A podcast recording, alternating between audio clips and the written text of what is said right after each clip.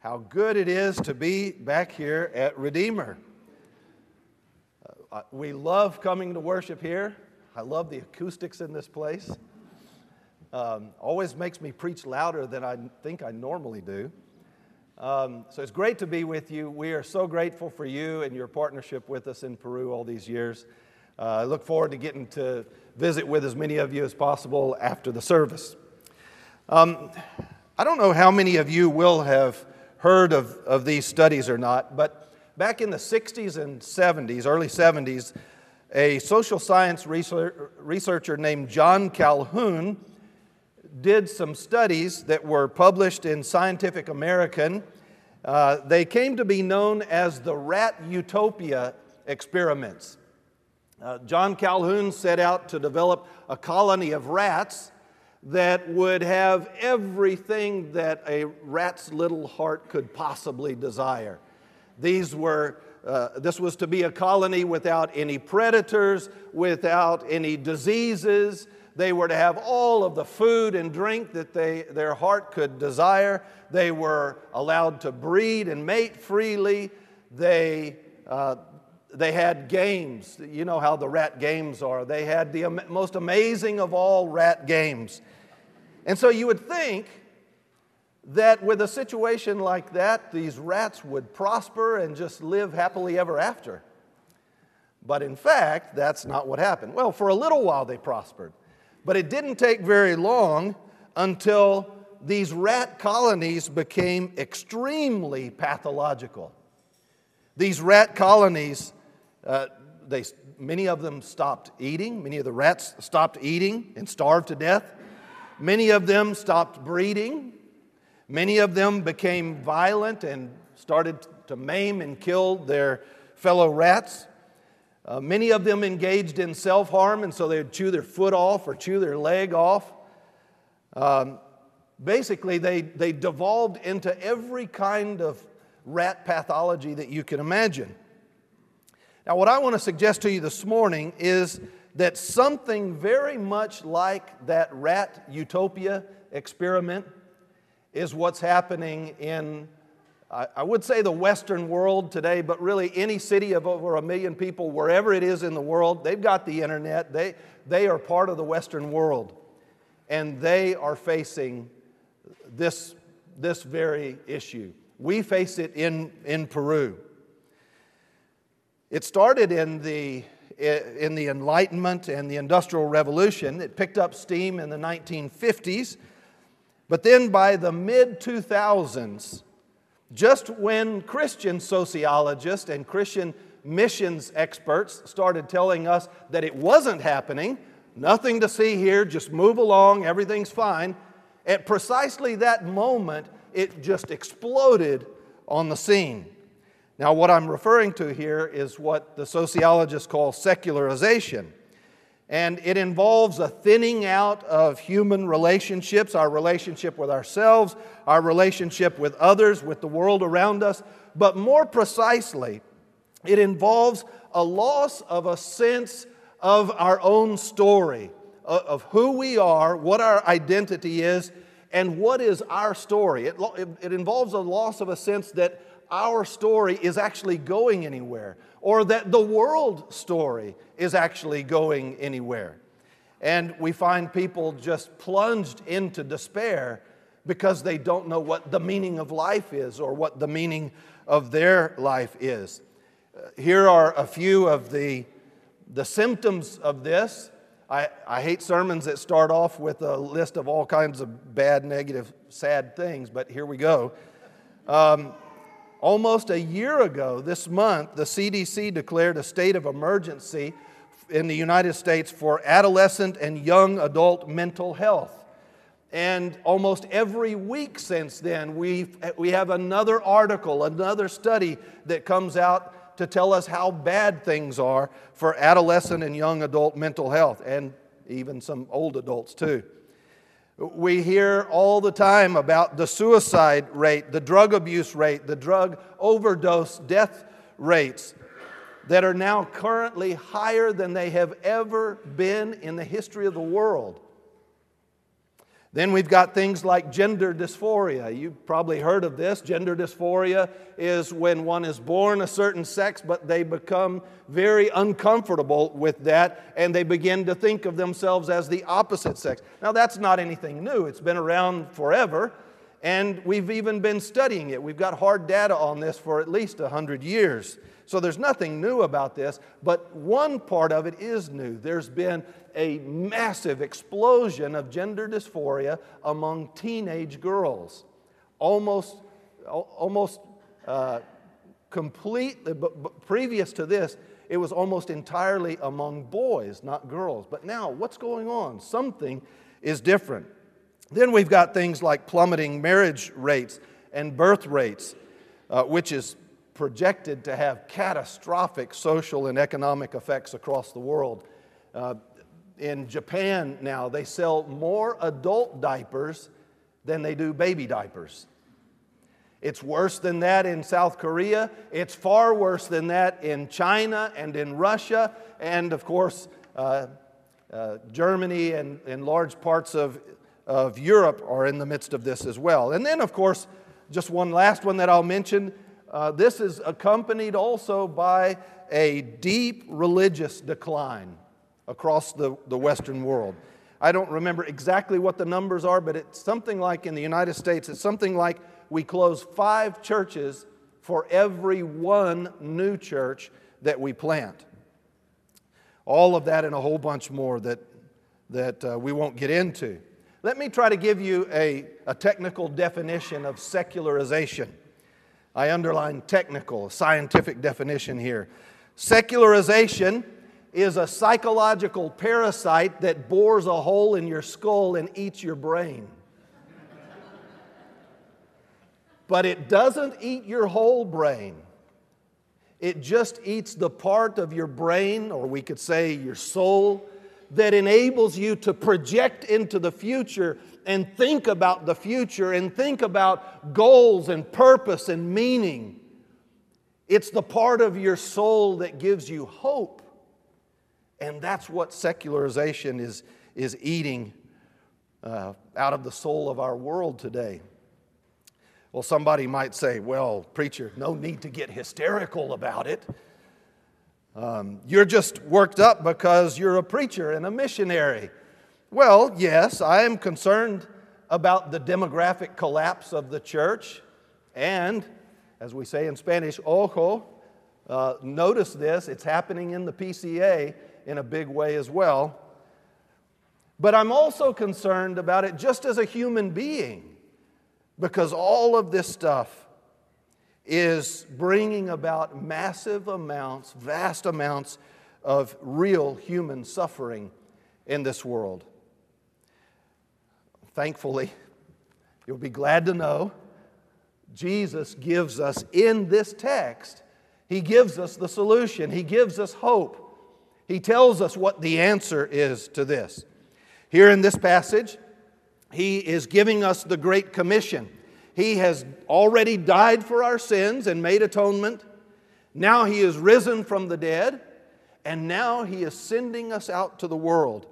And what He's conveying to us here is that the gospel not only takes away our guilt, it not only reconciles us to God, but it also gives us hope and it plugs us into a story. Think of a great epic saga. Think of Lord of the Rings or something like that, but where Jesus himself is the hero of this big epic saga.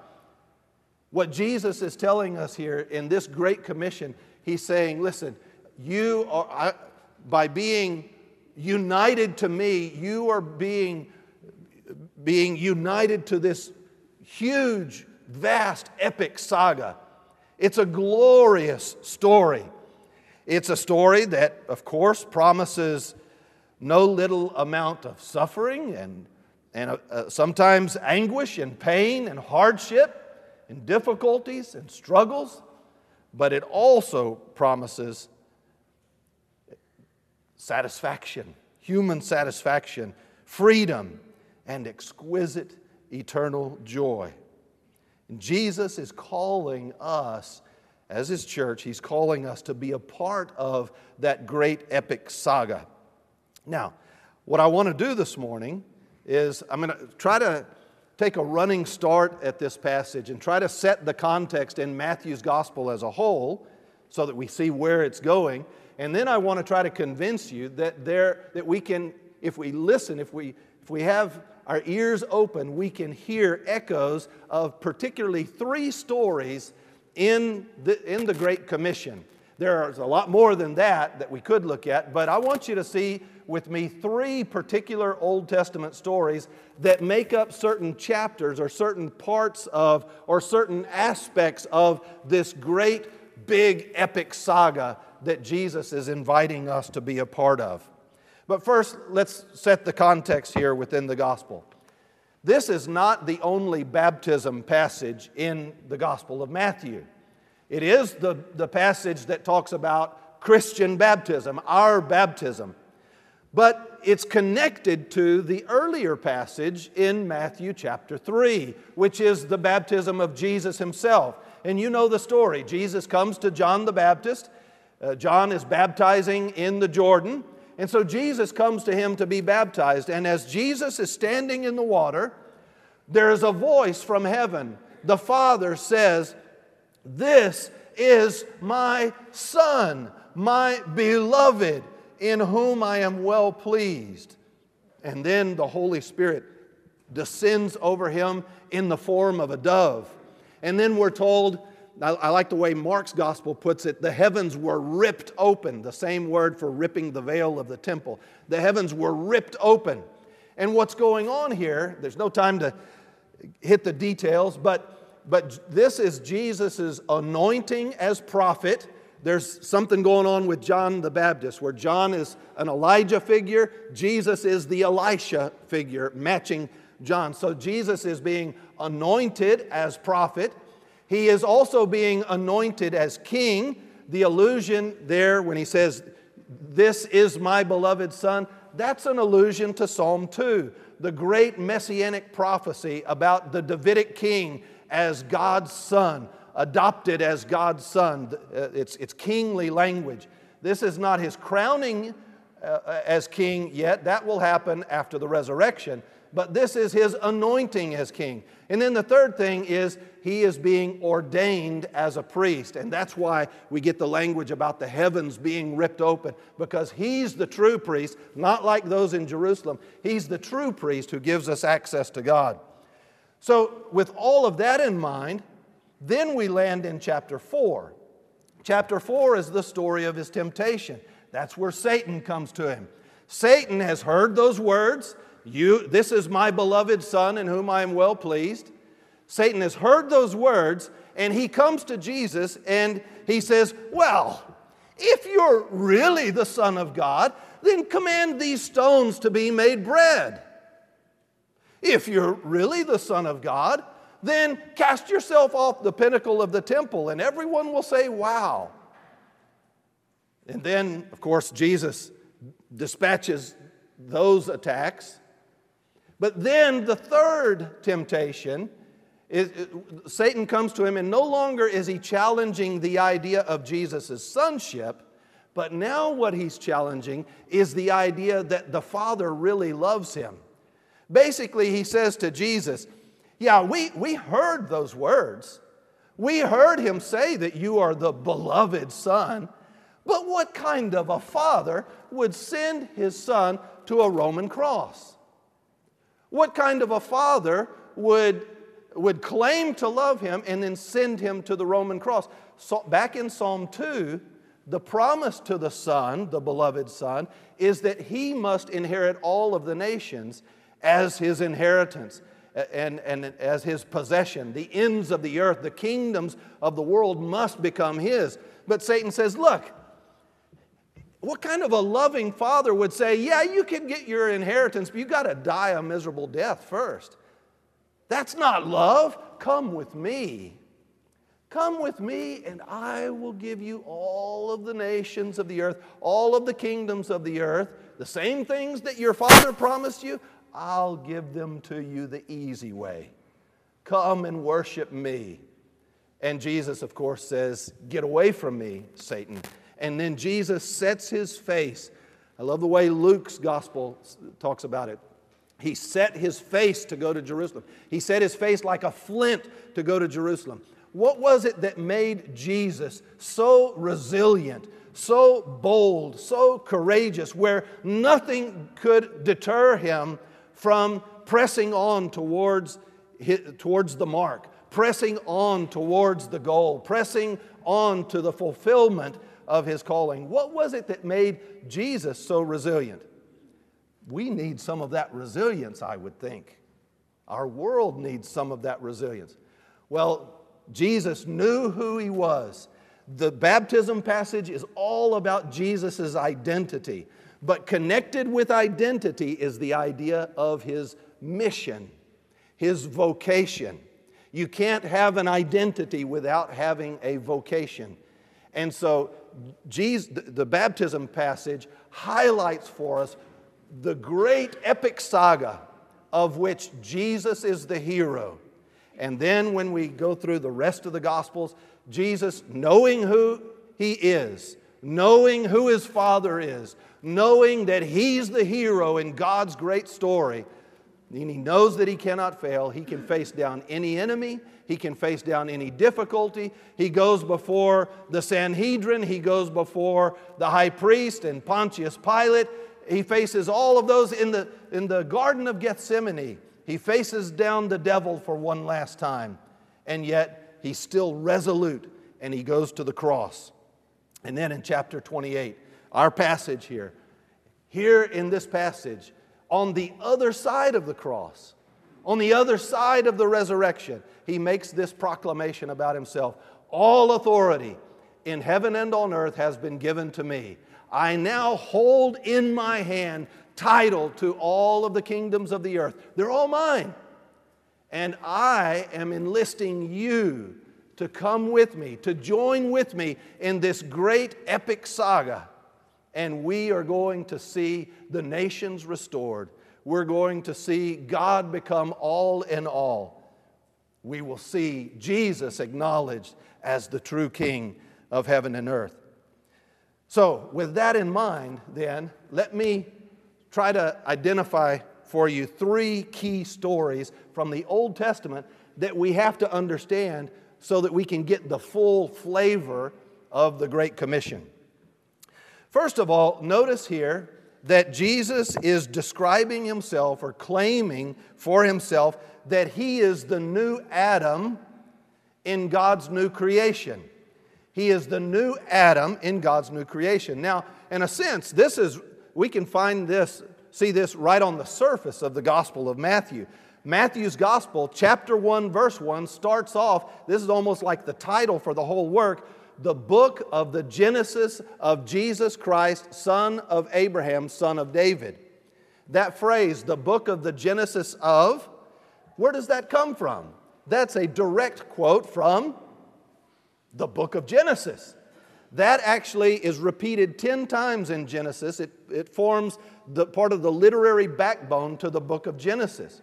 And so Matthew is, is, is telling us from the very beginning, he says, Look, this story that I'm about to tell you about this man named Jesus, this is a story about a new Genesis.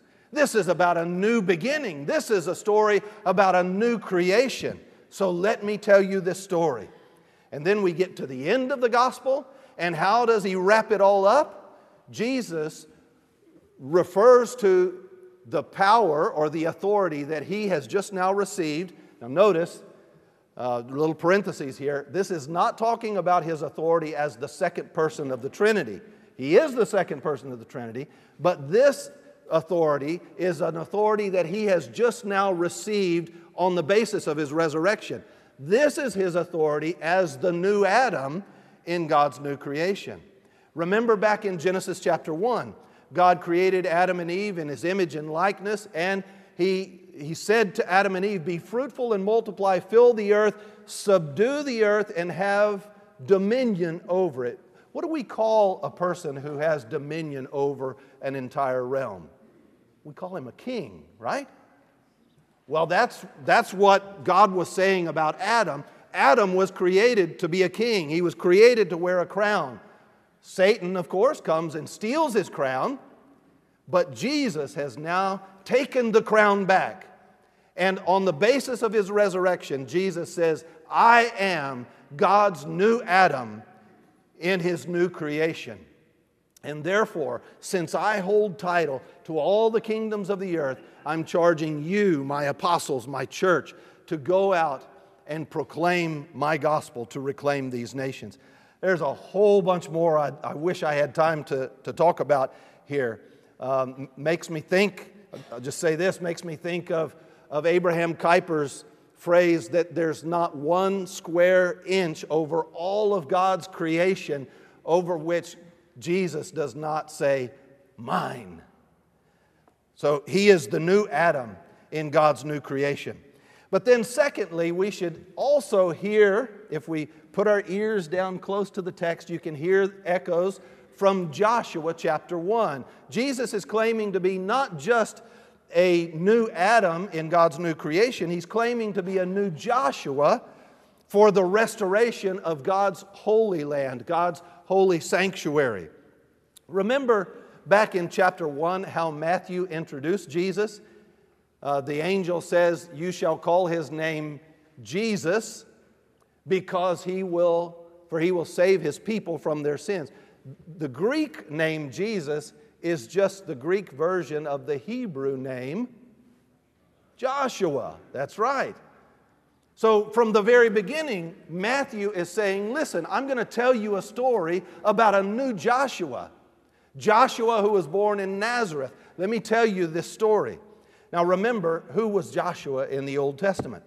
Joshua was Moses' assistant.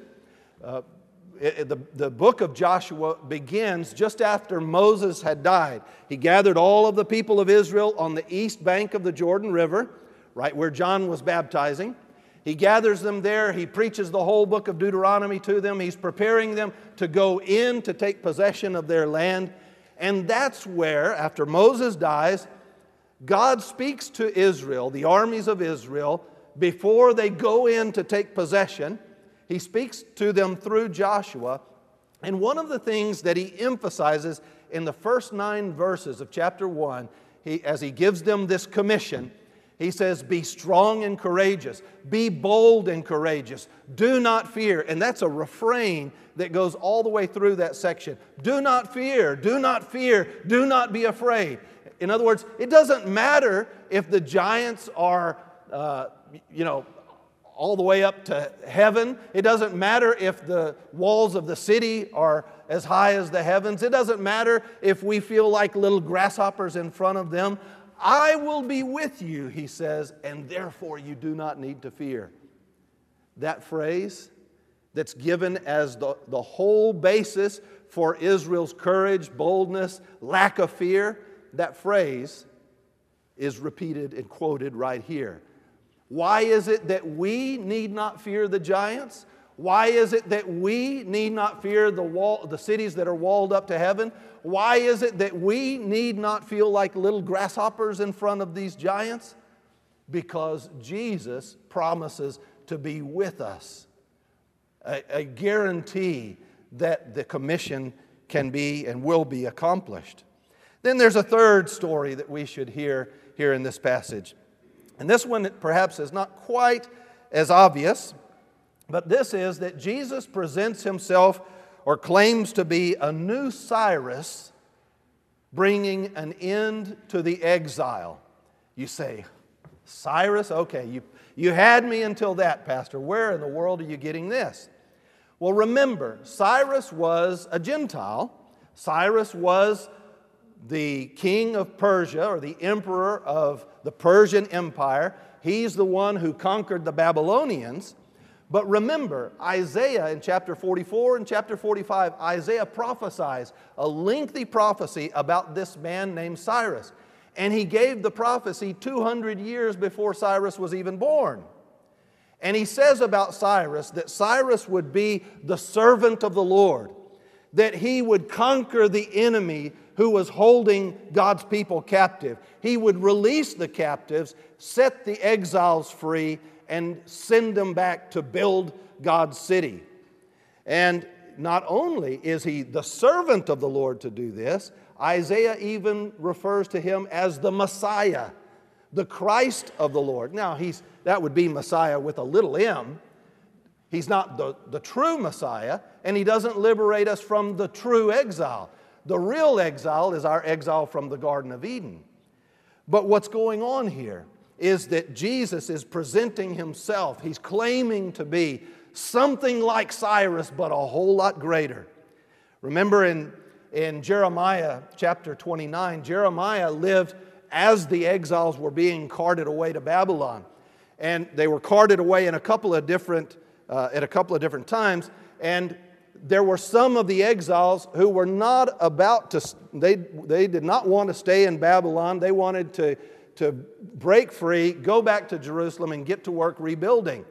But Jeremiah writes a letter to them in chapter 29. He writes a letter to these exiles in Babylon, and he says, No, it's not time to build right now.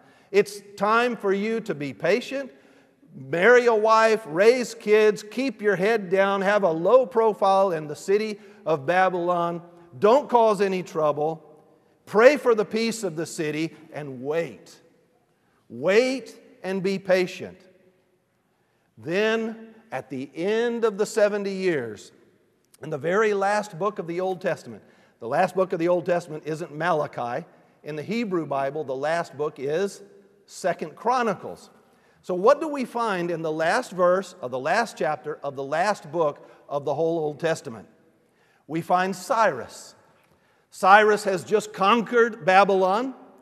He has set the exiles free, and he says, The king of heaven and earth has given all authority to me, and now I am charging you to go back to Jerusalem to rebuild the city and rebuild my temple. Now, when Jesus